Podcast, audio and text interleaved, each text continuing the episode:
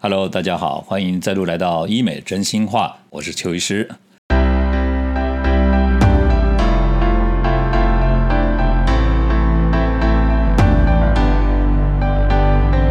今天哈，就是想跟大家谈谈哈，有人呢问我说呢，有关抽脂的问题哈，其中有一个问题是说，为什么抽脂以后啊，这个体重啊没有下降哈？大家一定要有正确的观念啊。我们常常讲说啊，这个抽脂啊，它不是减肥的方法，它是体型雕塑的一个很好的工具。抽脂啊，它是把身体哈某些部位堆积的这种顽固脂肪哈，那么这些顽固脂肪可能你呢很努力去减肥，还是消不掉。举例来说，像有的女生呢，她就手臂还是。粗粗的，有的呢腿呢还是有一些大腿内侧啊，或者大腿的外侧，我们说这个叫马鞍腿啊，或者是内侧的脂肪堆积，或者是肚子这边油比较多。那即便很努力减肥了，脸都已经凹陷了，胸部都已经萎缩了，可是呢这些地方的油还是消不掉。这个就是以前邱医师常常告诉大家，这个叫顽固脂肪。那抽脂呢，就是用一个负压的方式呢，啊把这些脂肪抽出来哈，一次就有效果。啊，因为医学现在很进步哈，抽脂已经是一个安全性很高，创伤性。小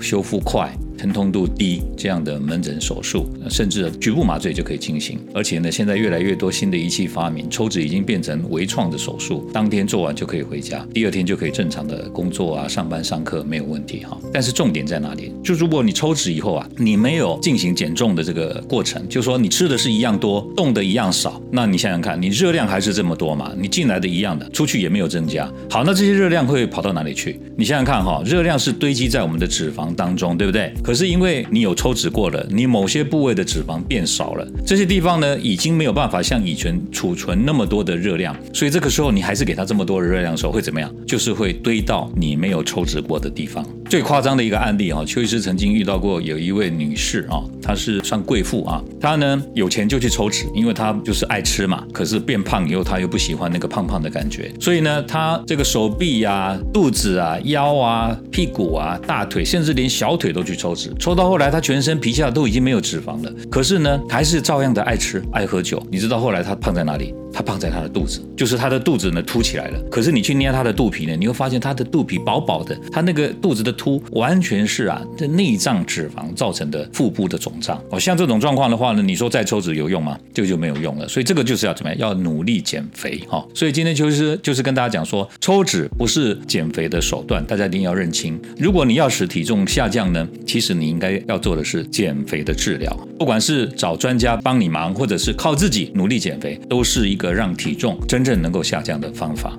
那接下来邱医师想回答一个问题啊，很多人来咨询的时候啊，常常会问我说：“哎呀，他们上网找资料啊，听人家讲说，哎呀，抽脂以后啊，像被车子撞过那么的痛啊，那这是真的还是假的啊？”其实哈，我跟大家讲，抽脂以后像被车子碾压过的那个感觉哈，那是二十年前的老技术了啦。那个是抽脂技术刚发明，大概是在一九八零年或九零年代，那个距今已经超过二十年，三十几年有了啊。为什么你们知道吗？因为当时的抽脂呢是要全身麻。麻醉哦，全身麻醉的时候呢，怎么做？就是让你睡着了，然后抽脂的地方呢，啊，比如说你要抽腿或抽肚子，你要抽脂的地方，他当时是没有打麻药的，他就是让你睡着以后就开始呢，用那个管子，金属的管子，直接进到那个脂肪层里面去，这样子来回的抽吸。各位想想看，一根金属的铁的管子在你的脂肪层里面来回穿刺数百次，而且那个地方是没有打麻药的。你想想看，你醒来以后啊，你当然是全身痛不欲生嘛，管子这样在。肉里面这样戳戳几百下，那醒来以后，你虽然是麻醉了，你没感觉到痛，一醒来你就痛了。所以当时哦，那个创伤是很大的，而且因为抽的地方没有先打麻药，也没有止血的那种设计，没有那种处置，所以呢，当时抽出来之后，那个血很多。所以当时的抽脂是要全身麻醉，还要怎么样？还要输血，你知道吗？所以很恐怖的一种治疗。所以当时真的危险性很高。但是邱医师要跟大家讲说，现在因为医学一直进步，经过很多科学家、医生一直改良、一直进步以后，现在。在抽脂呢，我们会在抽的地方哈，事先打一种叫做膨胀剂的这种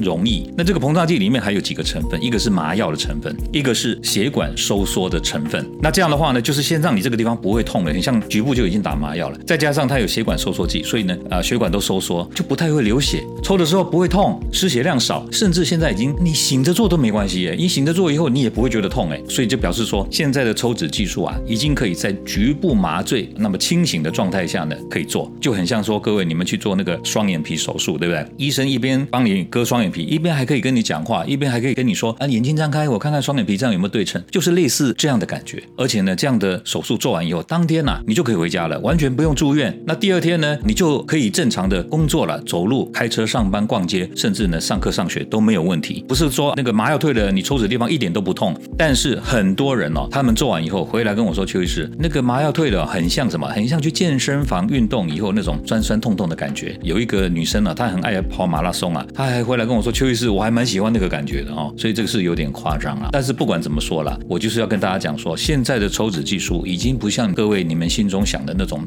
老的那种技术，说抽完以后啊要卧床两个礼拜、一个月，然后像被车子碾压过的感觉，那个都是老技术了。现在大家都不用担心，已经是一个微创的手术，在门诊就可以做了。接下来，邱医师要跟大家谈谈哦。有人就问我说：“哎，邱医师，我到底是一次抽一个部位就好，还是我可以多抽几个部位？这个抽脂量大是好还是不好？会不会有什么风险的问题？”哈，刚刚有跟大家提过了啊，就说现代的这个抽脂技术呢，已经很进步，而且也很安全哈。抽脂量啊，到底是多好还是少比较好？其实这也不是问题啦，因为医学的技术上来讲，你多抽两个部位、三个部位，跟你只抽一个部位，其实差异并不大。我讲的是。在医学技术上来讲，所谓的安全性、手术风险上面来讲，其实是差异不大的。我记得几年前哦，你们知道，因为邱医师写过很多篇医学论文，所以后来呢，国外的医学期刊呢，他们如果有这个新的论文投稿到他们期刊的时候，他们都会啊 pass 过来给我，就是希望我帮他们审查别的医师写的医学论文哦。几年前哈，邱医师就审查过一篇医学论文，那是一个印度的医师写的文章，他是讲这个巨量抽脂，就是大量抽脂的这个安全性的问题。好，那这个论文的作者呢？在他投稿的论文当中，里面有写说，现在他们认为说，一次抽脂量啊超过八千 CC 哦，才叫做巨量抽脂。你们知道吗？我们人身上的血哦，流光光的话，全部的血流掉大概几 CC？你们知道吗？大概是四千五到五千之间。我们全身的血液只有这么多，抽脂居然抽超过八千 CC 以上，才叫做巨量抽脂。而且他说，他们的统计资料里面呢，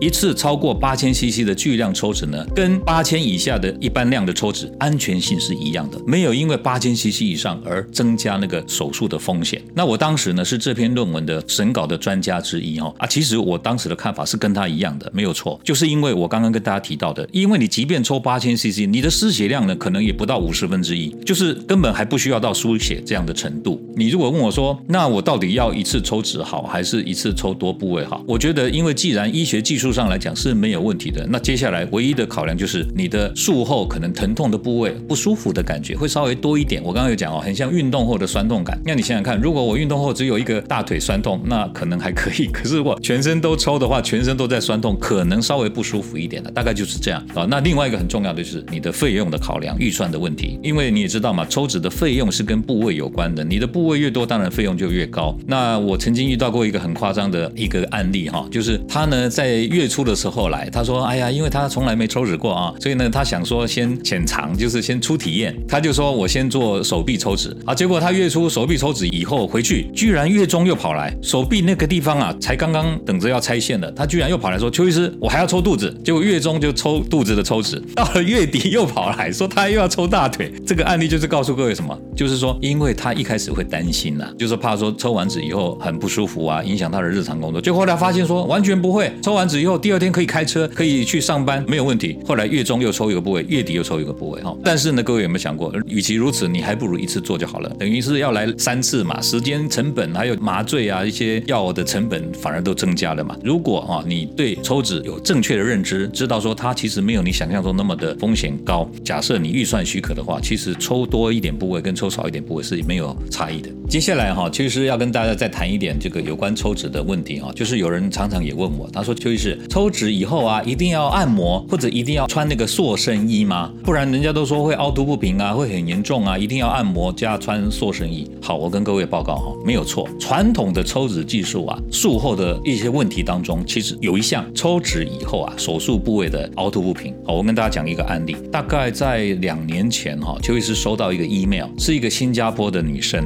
她呢寄了她的大腿抽脂后的照片给我看。她是在当地抽脂的，抽完以后肿消退以后，发现两只腿惨不忍睹，凹凸不平。那个照片给我看以后，她问我说啊，邱医师，她能不能来台湾给我修复。我一看那个状况，我认为是可以修复的，但是可能一次只能部分改善，要完全回到很满意的状态，可能一次没有办法达成，但是还是可以渐渐的改善。我跟他说可以，可是正当他要来的时候呢，疫情就爆发了，所以一直到现在哦，都还没有办法来台湾。那我要跟各位讲的就是说，我在医学会演讲哦，经常跟大家了，应该算是比较年轻的啊入门的医师，我跟他们讲两个经验呐，一个经验就是抽脂的时候如何避免凹凸不平。啊，另外一个主题呢，就是抽抽脂以后啊，如何避免两边的不对称，特别是大腿或小腿，因为我经常看到有来找我的，在别的地方抽过以后啊，来跟我抱怨说，两条腿啊粗细居然差了一公分以上，所以害他都不敢穿短裤。这两种经验的分享是非常专业的技术的结晶。其实我在医学会演讲这样子的题目，一个可以讲二十分钟，半个小时。这个就是告诉大家说，比较技术良好的抽脂呢，应该是在抽脂结束以后啊，消肿了以后是没有凹凸不平的，是平顺而且两边应该是对称的。的确是比较经验不够的医生，或者他用的方式呢，就是没有用到我在演讲当中提到的这样的技术的时候，常常呢会做不到这一点。啊，做不到这一点的时候，没有把握他消肿以后是平顺的，是对称的，他只好要求他的客人或病人呢回去啊，要勤按摩，要穿塑身衣。我们的经验是在做完的当下，其实它已经是平顺的，没有不对称的问题。那这样的情况底下呢，其实哦也不需要严格要求说他回去啊一定要勤按摩、穿瘦身要穿几个月。跟大家报告的是，像我抽脂超过三千个案例，坦白跟大家讲，没有几个人回去哦是乖乖的穿塑身衣，乖乖的勤做按摩。但是你们知道吗？过了半年、一年回来，他们来找我都不是抽脂的地方有问题，而是他们想要做别的部位。是不是抽脂以后一定要按摩加穿塑身衣，不然会凹凸不平，很严重？跟大家分享，就是说，其实那要看这个医生的技术经验有没有到位，这个是非常重要的一点。